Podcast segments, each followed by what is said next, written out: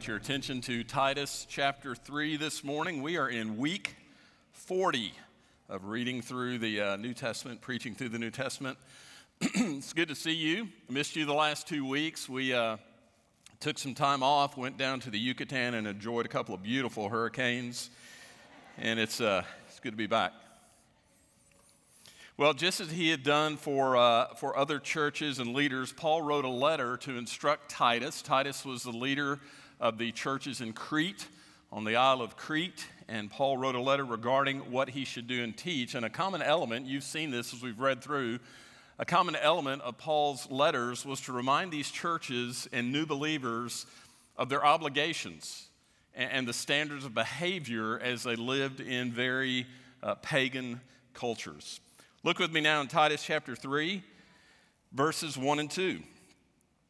Paul says, "Remind them to be submissive to rulers and authorities, to be obedient, to be ready for every good work, to speak evil of no one, to avoid quarreling, to be gentle, and to show perfect courtesy toward all people." Now, it's a pretty simple list. It, it's self-explanatory. You could sum it up with that phrase, "Be ready for every good work," and then clarify it with the list that he gives there. Speak evil of no one, avoid quarrels, being gentle, showing perfect courtesy toward all people.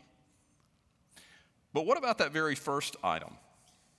Remind them to be submissive to rulers and authorities, to be obedient. What, what exactly is encapsulated in the command to be submissive to rulers and authorities and, and to be obedient?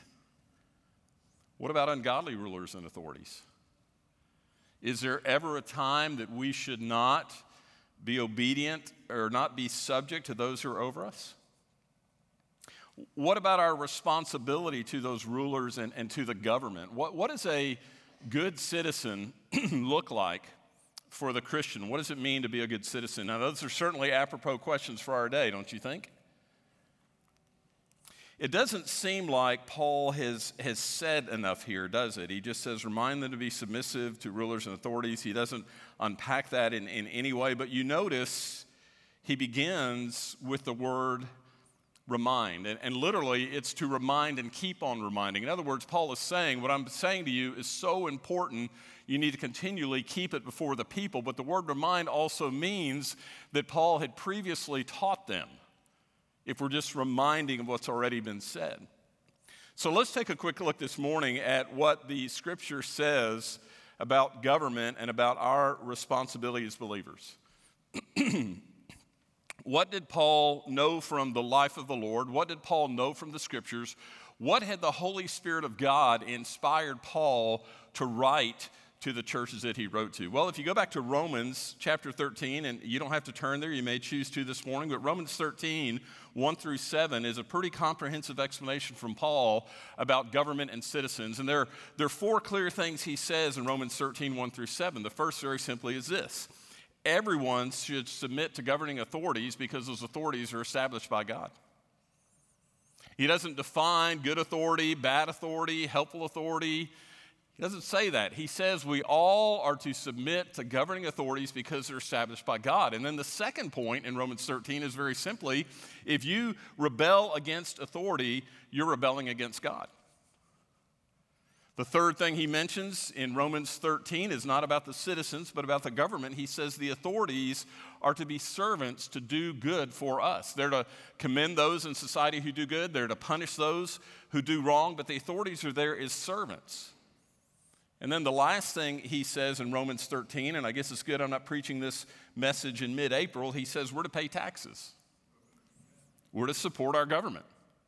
But if you go look, he says not only we're to, we, not only do we owe taxes, he says as far as government authorities, we owe them respect and honor.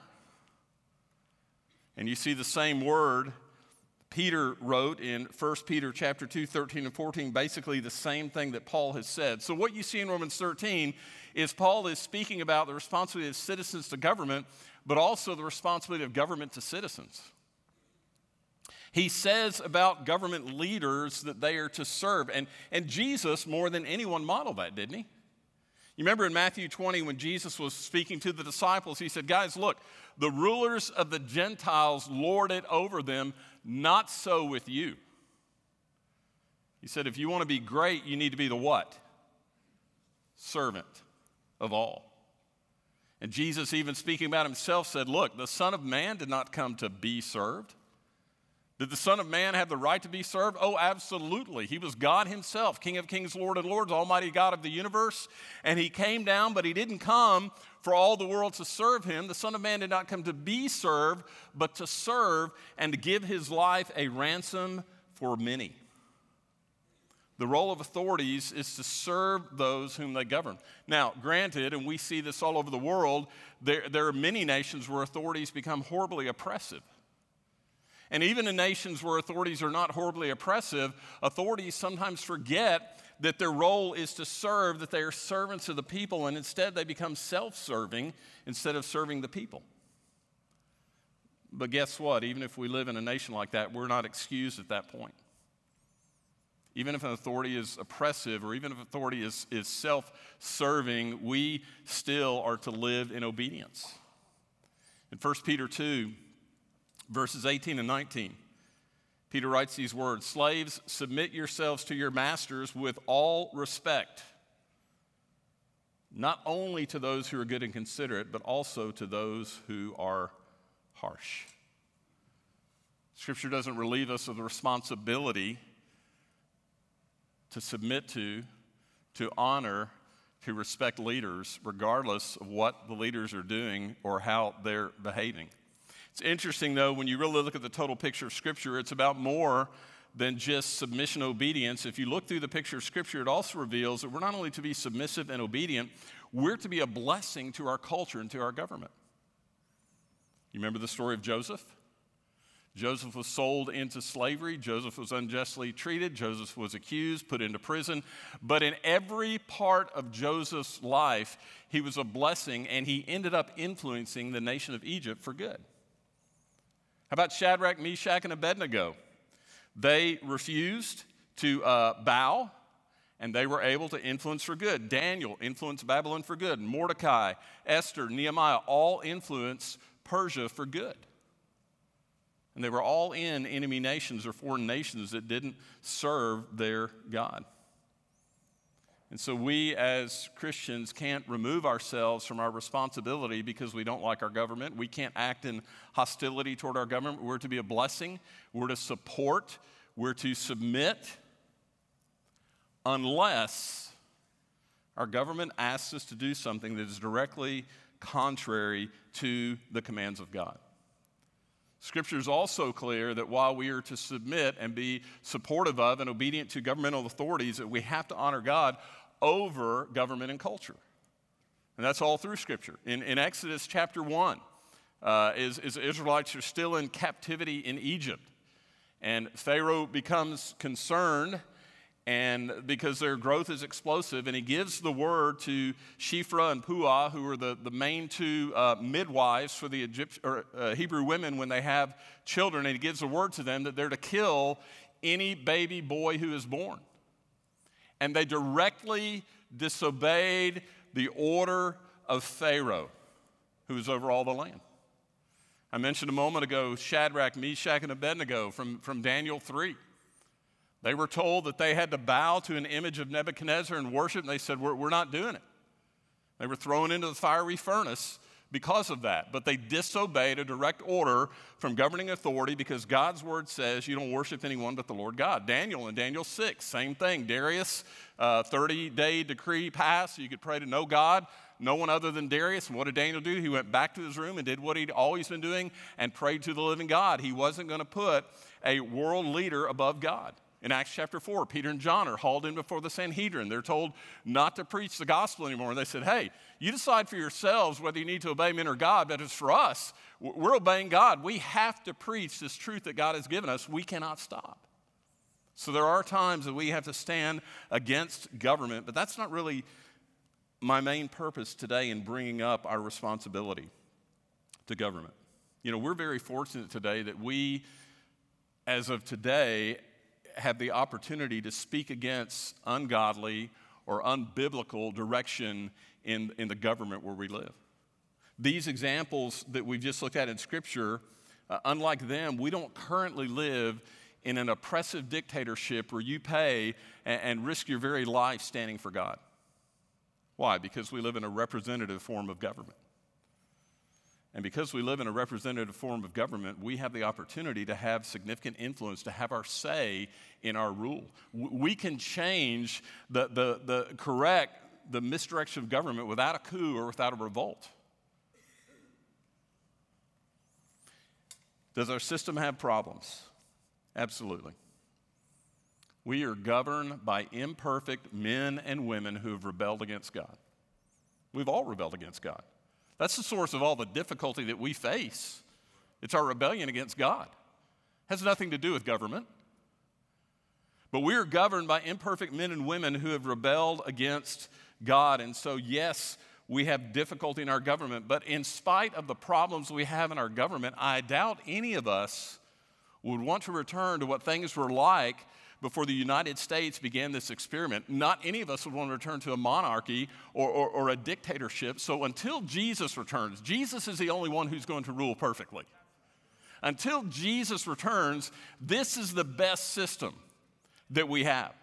So what do we do? You know, there are several avenues of influence that, that we have, but there is one way that is available to every citizen that is easily accessible, and that is what? It's our ability to do what?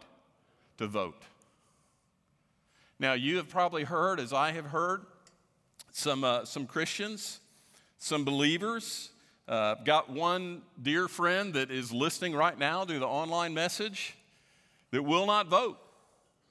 And I've heard reasons like this. Well, we shouldn't be involved in politics. Or, well, you know, voting is useless because it's not really going to change anything. Or how about this one? This is a hard one to argue.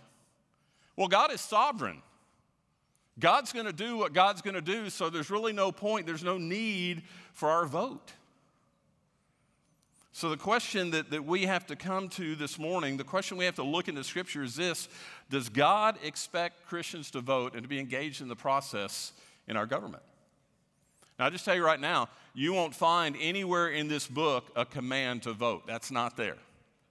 You won't find anywhere in this book uh, the name of the person you're supposed to vote for.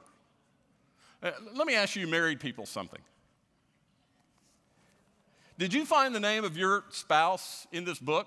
Uh, your spouse may have a biblical name, but did you find their name in this book, that that's the person you were supposed to marry? No. Not everything in Scripture that we're going to face in life is going to be completely and totally spelled out, but there are definitely some principles that we need to look at. And the question this morning is, are there some commands from God? Is there scriptural direction that would lead us to conclude that we are to be involved in the process and that we can even bring honor to God by voting? I found at least three. Let's go back to Titus three in that first verse and look at Paul's admonition again. It says, remind them to submit to rulers and authorities. Now, submit means to willingly put yourself under another. It doesn't mean, if, if you choose to submit to human authority, it doesn't mean that you're inferior. It doesn't mean that you're in, incapable. It just means that for the good of all involved, you're choosing to defer to the leadership of another. You know, a great example of what government ought to look like is in Paul's admonition to married couples in Ephesians five. This is a great illustration of how government should work. What does he say? He tells wives to submit to their husbands. Now, in our day and age, especially among the younger generation, women hate hearing the word submit. It's gotten a bad rap. But listen, the reason Paul says that wives are to submit to their husbands is there can't be two leaders, there can't be two heads. How would you make any progress or go any direction with two people going different directions? You ever seen two quarterbacks on a football team? That'd be something to watch, wouldn't it? No, Paul tells wives that they're to submit to their husbands. Does that mean the wife is incapable or inferior? Absolutely not. Does that mean she doesn't know how to lead a household? No. There are a lot of single women, whether they've, they've been widowed or, or divorced, there are a lot of single women that have to lead a household, and under God, as they walk with Him, they do a phenomenal job of it. Does it mean that since she's just so supposed to submit to the leadership of her husband that she's not called on to do anything to advance or benefit the family? Absolutely not. She's part of the team. And the reason submission is an ugly word in our culture is too many men overlook the direction given to men. Wives are submit to their husbands. Husbands are to love their wives as Christ loved the church. How much did Christ love the church? He died for it. Gave himself sacrificially. Now, this is not a message about marriage, but that is a phenomenal picture of how government should work. We submit to the government, but our government authorities recognize that they are to serve us. However, even if that isn't happening, we're not alleviated from our responsibility. So back to government. When we submit to government, which, which in our case is a representative form of government, we submit to the processes that were put in place to establish our government and, and the processes that make it a government of the people, by the people, for the people. Now, it may not work perfectly, but it's founded on the premise that people will vote into office those whom they think are the best and the wisest to follow the law and, and to lead the people. So I would submit to you this morning from Titus three and, and other places in Scripture where we're told about being submitted to government that submission to our form of government speaks to our obligation to vote because that's the type of government that we have. Here's a second spiritual directive regarding our involvement in government. Jeremiah chapter twenty-two and verse three, and, and by the way, this phrase is repeated throughout the New Te- or the Old Testament. God told his people what he expected of them was to do justice and to do righteousness. And I don't have to convince you that God also told his people that they were to love their neighbor, right? You know that our, our best means of bringing justice and righteousness and loving our neighbor, our best means of doing that on a broad scale is to vote for leaders who will lead us to do that on a national level. You know, we feel compelled, or I hope you do, I think we feel compelled to act when we see injustice, that we don't just look the other way or, or walk on by. And voting does not relieve us of the responsibility of acting ag- against injustice, but it is a great place to start. You know that a little further on in, in Jeremiah, down in the twenty-ninth chapter, God told his people to seek the welfare of the city where they lived. Now, that seems a pretty simple concept. We want to seek the welfare of the city where we live, of the part of Arkansas we live in, because as we uh, seek the welfare, seek the good of our city, of the place where we live, that benefits us, right? But do you know that the Israelites, when God told them to seek the welfare of the city where they live, he wasn't referring to their home country. They were in captivity. They were in a foreign land when God told them to seek the welfare of the city. They were in a place that didn't worship the true and living God, and they were still told to seek the welfare of the city. Listen, if you grew up in America and you've been around here for three or four decades, you probably feel right now like you live in a foreign land, don't you? You probably feel like now, right now, to some degree, that you're living in, in, in a place of captivity in a godless nation.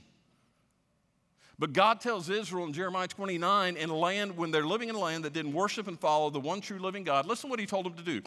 Build houses, settle down, plant gardens, marry and have families, seek the peace and prosperity of the city. You know what he's telling them? Hey, wherever you are, get fully invested, get fully involved, and make it a better place. In fact, he told them in Jeremiah twenty-nine, if you, you prosper your city, and I will prosper you. And I would say to us today, if we're unwilling to get involved on the most basic level of exercising our right to vote in our representative form of government, I don't think we're seeking the welfare of our land. I don't think we're helping to bring justice and, and loving our neighbor. Here's the third biblical directive I see in, in answering whether or not we should vote. Throughout Scripture, and, and Paul refers to this repeatedly, throughout Scripture, God who established government rulers and authorities makes it clear that those who are in government and leadership are responsible to him and will be judged by him. Now, hold that thought and follow me here. Those in leadership are responsible before God and we've judged by God. We live in a representative democracy. That's, that's a sobering responsibility. The New Testament believers didn't have the responsibility we have because they didn't elect their leaders. We have this incredible privilege that, that they did not enjoy, but with it comes a greater responsibility. Listen, God's given us a voice. We have a say in, in who gets elected to lead and, and how laws are created and how justice is carried out. And in a representative democracy, we aren't simply the governed. We are the governing. Do you understand that? Because we elect those who govern, we're not just the governed, we're the govern- governing. Our voices shape our government. Our voices determine how we are governed. Therefore, if I understand what, what Paul, what Scripture says about God holding leaders accountable, those who govern are accountable to God, and we are those who govern. I'm going to tell you, even if I knew that my vote had absolutely no hope of changing the godless trajectory we were on, I still could not fail to speak, knowing I'm accountable to God. I cannot be silent. Well, so how do we decide for whom we should vote? The name's not in Scripture.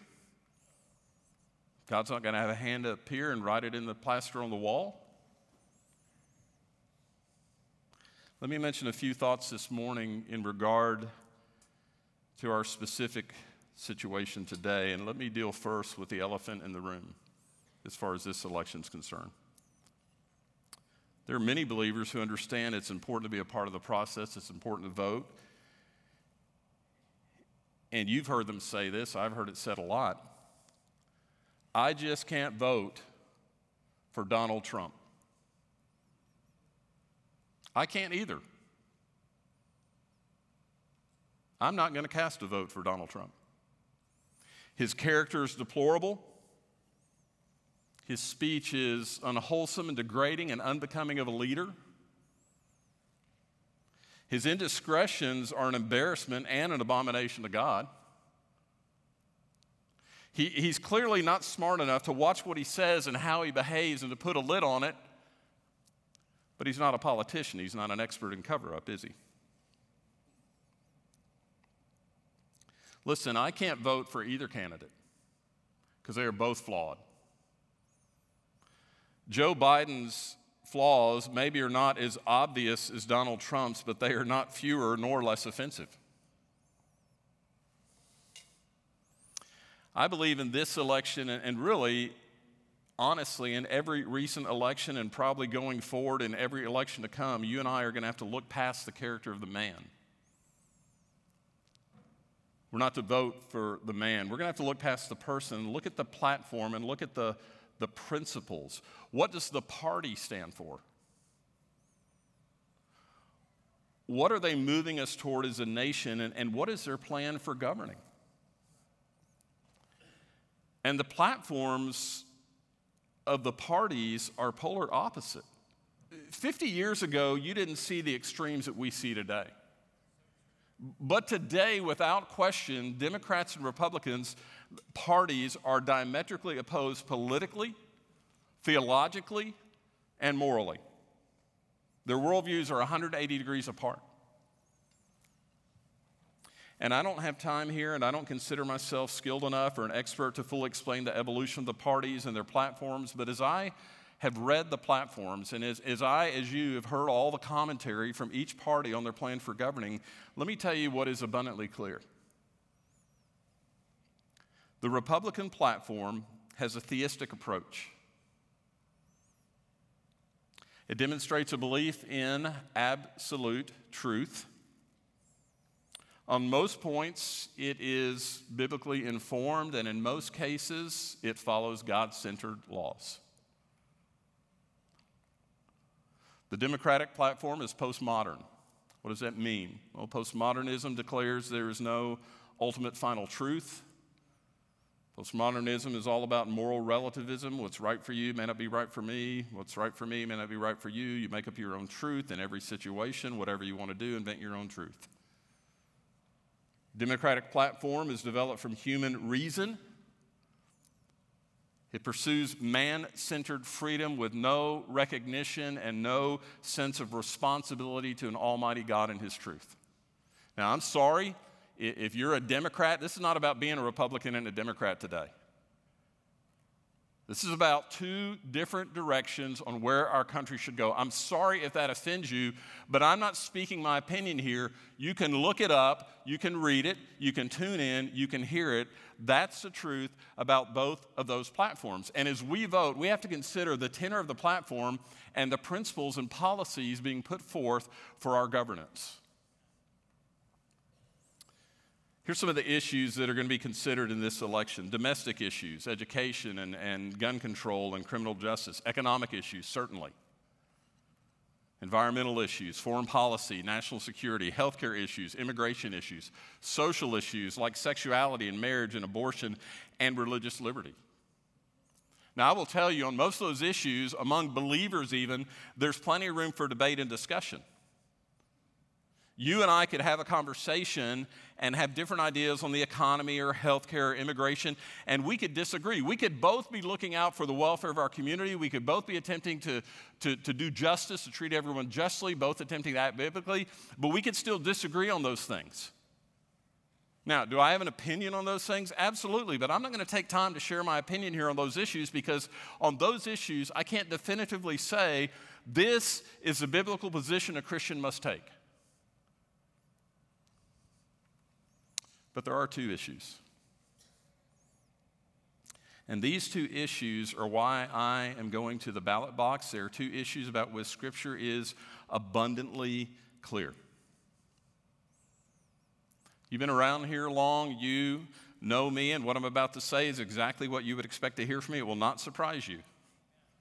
I only hope that you have guessed what I'm about to say is because you know I hold the Word of God above all else, and I believe we have to obey it completely and fully, no matter the cost.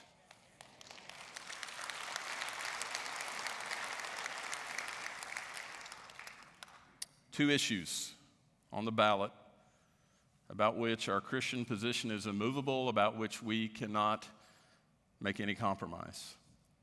And this first issue is really even hard to articulate because it's just a, a basket, no, I should say a trash can of deplorable ideas. And it is in setting aside God's design for men and women. Just this week, the Democratic candidate for president expressed that an eight-year-old should be allowed to decide what he or she wants their gender to be. And if the Democrats have their way, that would happen without any influence or involvement from parents or other concerned adults in that child's life. So, so it's hard to unpack all this, but l- let me remind you, God made man male and female. God designed marriage to be between one man and one woman for life. God said a man should not lie with a man and a woman should not lie with a woman. Here's the best way I can express the, this, this issue from the platform. It's gay rights as a civil right. Now, let's be honest. People in our nation today have the right to live however they want to live. There are no restrictions on how people live. As long as they don't violate someone else's rights or hurt someone else, people can live however they want to live. And people who want to live in a homosexual relationship have the right to do that. No one in our nation legally tells people they can't have same-sex relationships, which makes you wonder why we even have an issue. But the Democratic platform wants to set aside the Bible and remove our freedom as Christians to obey the Bible.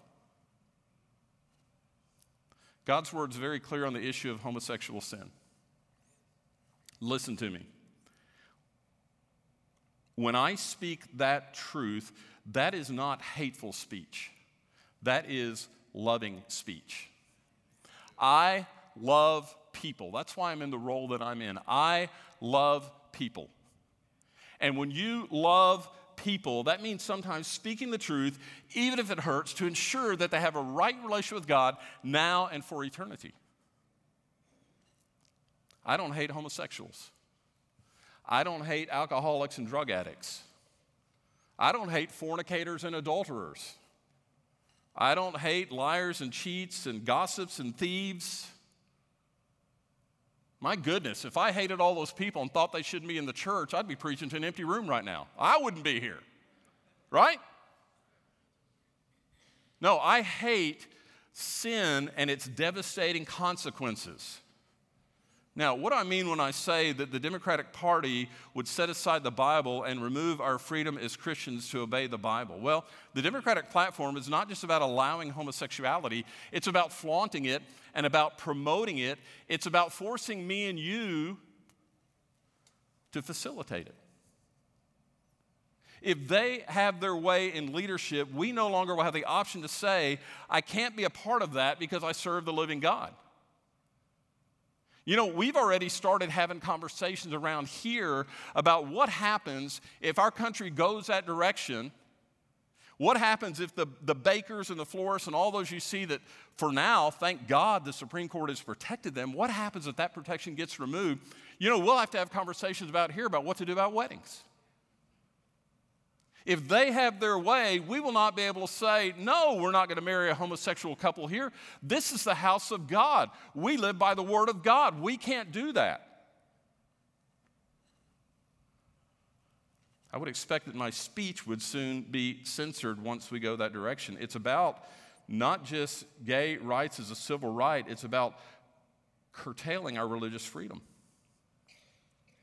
Listen, anybody in their right legal mind would tell you that homosexuality neither needs nor deserves class protection. They are not held back and they are not disadvantaged. It's not the same thing as racism. In fact, as Ben Carson said, don't regard your sin as my skin. It's two different things.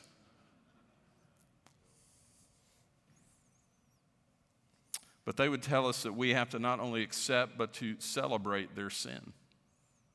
And by the way, let me say this today as well. My, my biblical comments about homosexuality are not only out of a love for people, they're out of a love for country.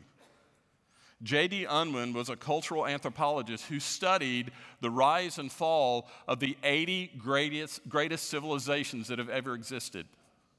You know what he found out about their fall? Yeah, many of them were, were conquered by enemy nations, but before that happened, there was incredible decay within that made it easy to conquer those nations, and that decay primarily came from the destruction of the most basic unit of society, which is the family.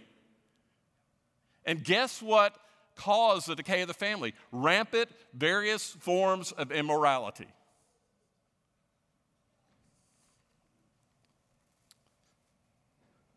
Second issue,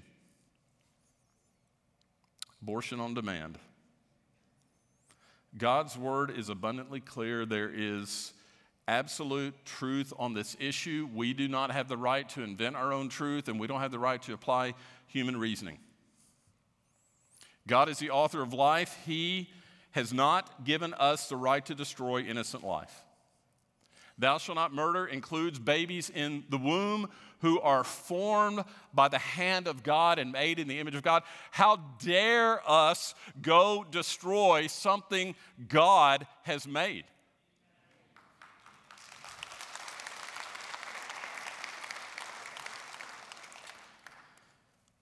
I've, I've unpacked this truth from Scripture many times. I don't have time to go through the entire um, Scripture apologetics related to abortion. If you've not been around Geyer Springs long enough and have not heard me unpack that, you can call the office, you can send me an email, send me a text, and I will send you pages of Scripture that defend this point. But let me just say at this point, it is clear where God stands and where we're called to stand on abortion now. The Democratic Party wants abor- abortion on demand at any time, and they have made it very clear. It's, it's amazing to me how they don't hide anymore. They've made it very clear that they want the right to dispose of children even after birth.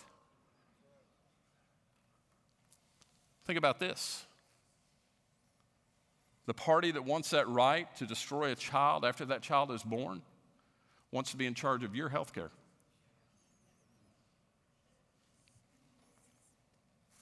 The Republican Party is not perfect, but it is unquestionably pro-life. Does that mean every Republican, every member of the party is pro-life? No. Does that mean the Republicans have done just enough to be declared pro-life and they can rest on that laurel? No, there there is still much work to be done. But their platform on this issue is clearly in line with the Word of God. When I go to the poll, this is what I'm going to be thinking about. You can't see it well. Some of you know exactly what it is. It is a model of about an eleven-week-old baby in the womb. I have several of these models, but this one means a great deal to me because I found this one when I was praying outside the local abortion mill. It had been dropped and stepped on and ground into the dirt. It's filthy.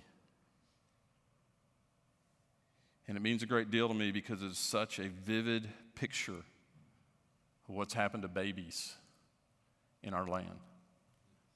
And that's what I will have on my heart and my mind when I go to the poll.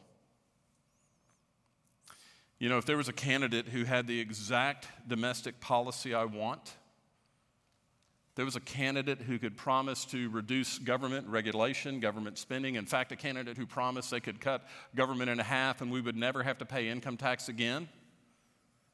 There's a candidate who had a perfect health care plan, a perfect uh, immigration plan, who supported the Second Amendment, who guaranteed that they would not infringe on my religious freedom. If the candidate could do all those things, but not stand for the sanctity of human life from conception to grave, and not defend a biblical marriage, I would not vote for him or her.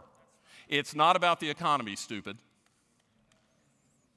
You know, we love to... Uh, During difficult times in our nation, our world, we love to quote Second Chronicles seven fourteen, don't we? If my people who are called by my name will do what? Humble themselves and pray, seek my face, turn from their wicked ways. Then I will hear from heaven and heal their sin and forgive their land. Listen, I don't think we can say we've turned from our wicked ways when we're silent about what's happening because our government is misdirected. You can't say you've turned. Listen, you, you can't say, well, that's not me. I, I agree scripturally. I agree with everything you said about the homosexual agenda. I agree that, that abortion is against God. It's sinful. I, I agree with all that, but I don't do any of those things, so that's not me. No. Go to Nehemiah. When Nehemiah went back to Jerusalem, God had called him back to rebuild the devastation in that land that did not occur on his watch. Nehemiah was not even born when the Israelites were carried off into captivity and Jerusalem was destroyed, but he goes back and he takes ownership. And look at his prayer in chapter one. He says to God, "Forgive me for the sins of my fathers and my sins." We own it. We're citizens in this land. We own the sin of abortion. We own the sin of homosexuality. We own it. We can't say, oh God, please come heal our land, because we haven't turned from our wickedness unless we're speaking out about it and against it.